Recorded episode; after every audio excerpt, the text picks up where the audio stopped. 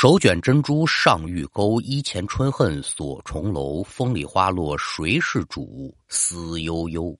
青鸟不传云外信，丁香空结雨中愁。回首绿波三峡暮，接天流。那这么几句残词念罢，说一个古典志怪类小说《子不语》当中的小段叫《露水姻缘神》啊。这是一个很有意义的故事。这事儿发生在哪儿呢？黔中地区，按现在的话来说，就是贵州中部啊。说有这么一人，姓贾，叫贾政，刚结婚没两年，娶妻陶氏。这陶氏小娘子长得好看，脾气也好，心肠也不错，跟谁也不争不斗。瞧见谁家有一困难呢，他还愿意帮把手。结婚之后，两口子在城里啊盘了这么一个铺面。生意不能说是甚好的，还算是过得去吧，比上不足，比下有余的日子。咱这故事得打哪儿说呢？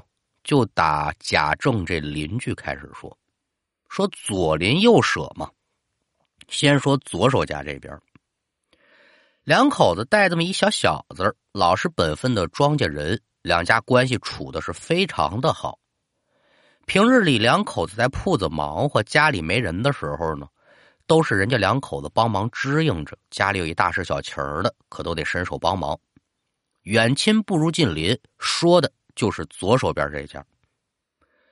左邻说完了，咱得说说这右舍了。这右舍家里头是一个人，好吃懒做，任嘛不干，成天是晃荡来晃荡去，招猫逗狗，他没有一点的正事。今儿个翻老张家的墙，明儿个撬老李家的锁，后头再调戏调戏老王家的长夫少女。当然说被人家男人给逮住之后，打的也够惨。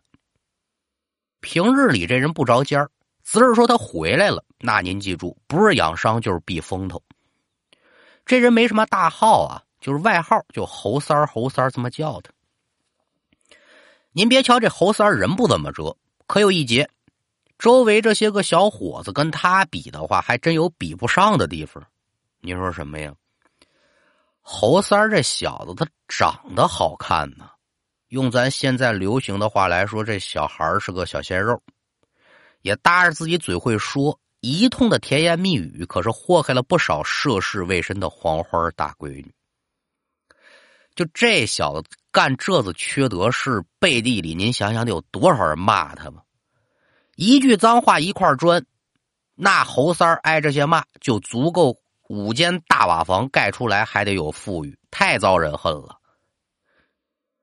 那咱为什么要重点说这子人呢？你不值当的呀，不说他不行。这书得打他这引。侯三平日里不经常回家呀，这是事实。可自打贾政结婚之后，这小子回家的次数可变勤了。我不说原因，您大概也能猜得出来。瞧上贾政这媳妇儿，陶氏小娘子了。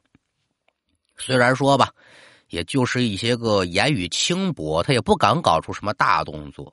但有句话说得好啊，不怕贼偷，可就怕贼惦记啊。贾政这心里每天绷着一根弦儿，他防狼似的就防这侯三儿。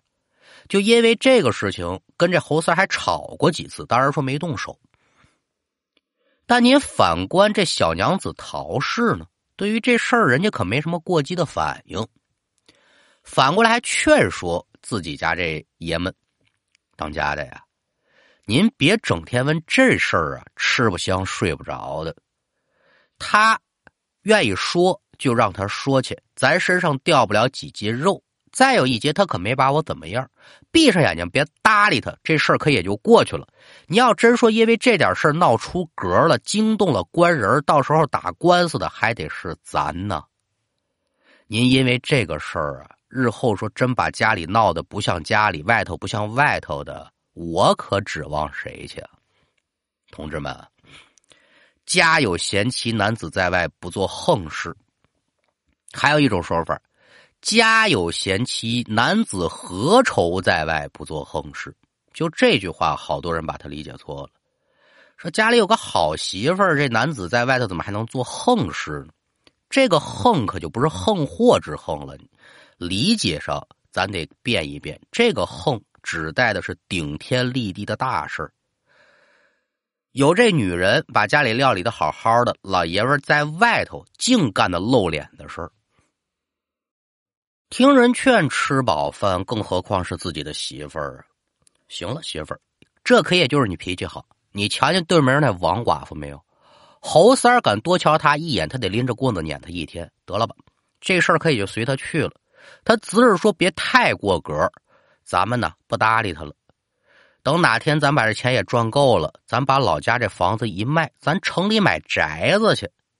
离官面近一点，咱可以就不怕这子流氓了。哎呦，当家的那感情好了，日后可就别胡思乱想，咱加把劲儿挣钱要紧。日子一天天的过，这书可也得是慢慢的给您往下说。话说到了这年清明时节，贾政领着媳妇儿上坟烧纸，走到半道啊，两口子可就瞧见这么一股子旋风，呜。由打左前方夹杂着枯枝败叶，朝着两个人所在的位置可就刮过来了。这股子旋风刮的怪呀，怎么的呢？刮到二人身前两米左右的位置，他不动会儿了，就在原地打旋儿，就像有一个人在前面站着似的。你这玩意儿，平时看见这情形，单纯觉得有点奇，他也不可往别地儿想。可今儿这日子口不成啊！清明节，这都传，下面的人可都上来溜达呀。这闹鬼闹神的日子，你说突然来这么一股子旋风，谁不害怕呀？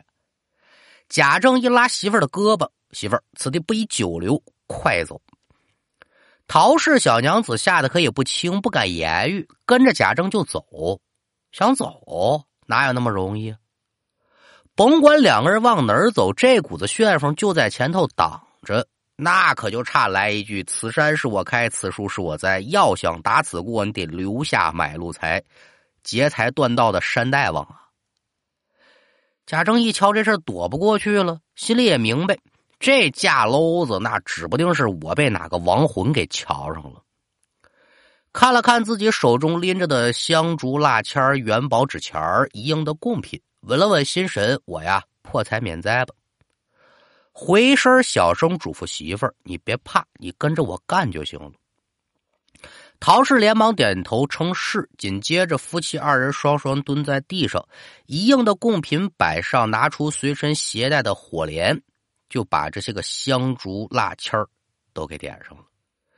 嘴里面也是叨叨念念说：“我可不知您是哪家的老先祖。”但既然是遇到了，我们作为晚辈的呢，自然是得敬一点人心。只有些个淡菜寡酒，您了别嫌弃，吃饱了喝得了，您放我们夫妻二人过去。这边念叨完，纸钱可也就跟着烧完了，又撒了这么一碗酒。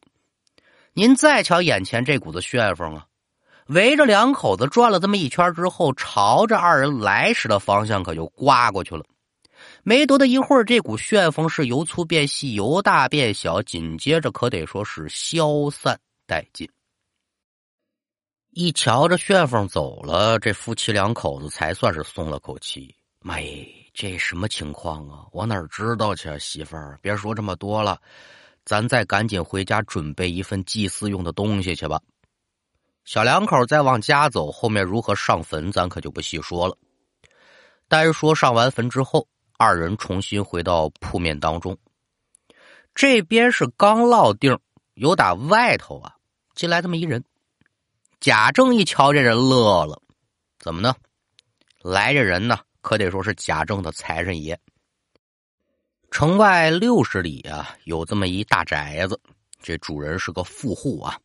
这人好喜清静，就像咱现在说好多有钱人吧，他有钱，他不住闹市区。他得住那些个风景优美的郊区，买这么一套别墅，跟那儿生活。今儿来这人呢，就是宅子里的大管家。因为离城远，所以定期的呢，就得上城里啊各个铺户上买些个应用之物。这人买东西有意思，他不跟你讲价，我只要最好的。贾政这一年来的营业额啊，咱就夸张点说吧，得有一半是从这宅子里出的。一瞧见财神爷来了，那还能不热情吗？哟，您了来了，这次需要点嘛呀？我给您准备着。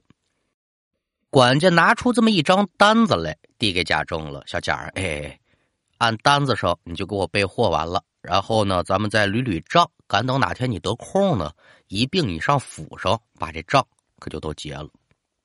那咱就别说那个年月了，现在也一样啊。大户人家有身份的人到哪儿消费去？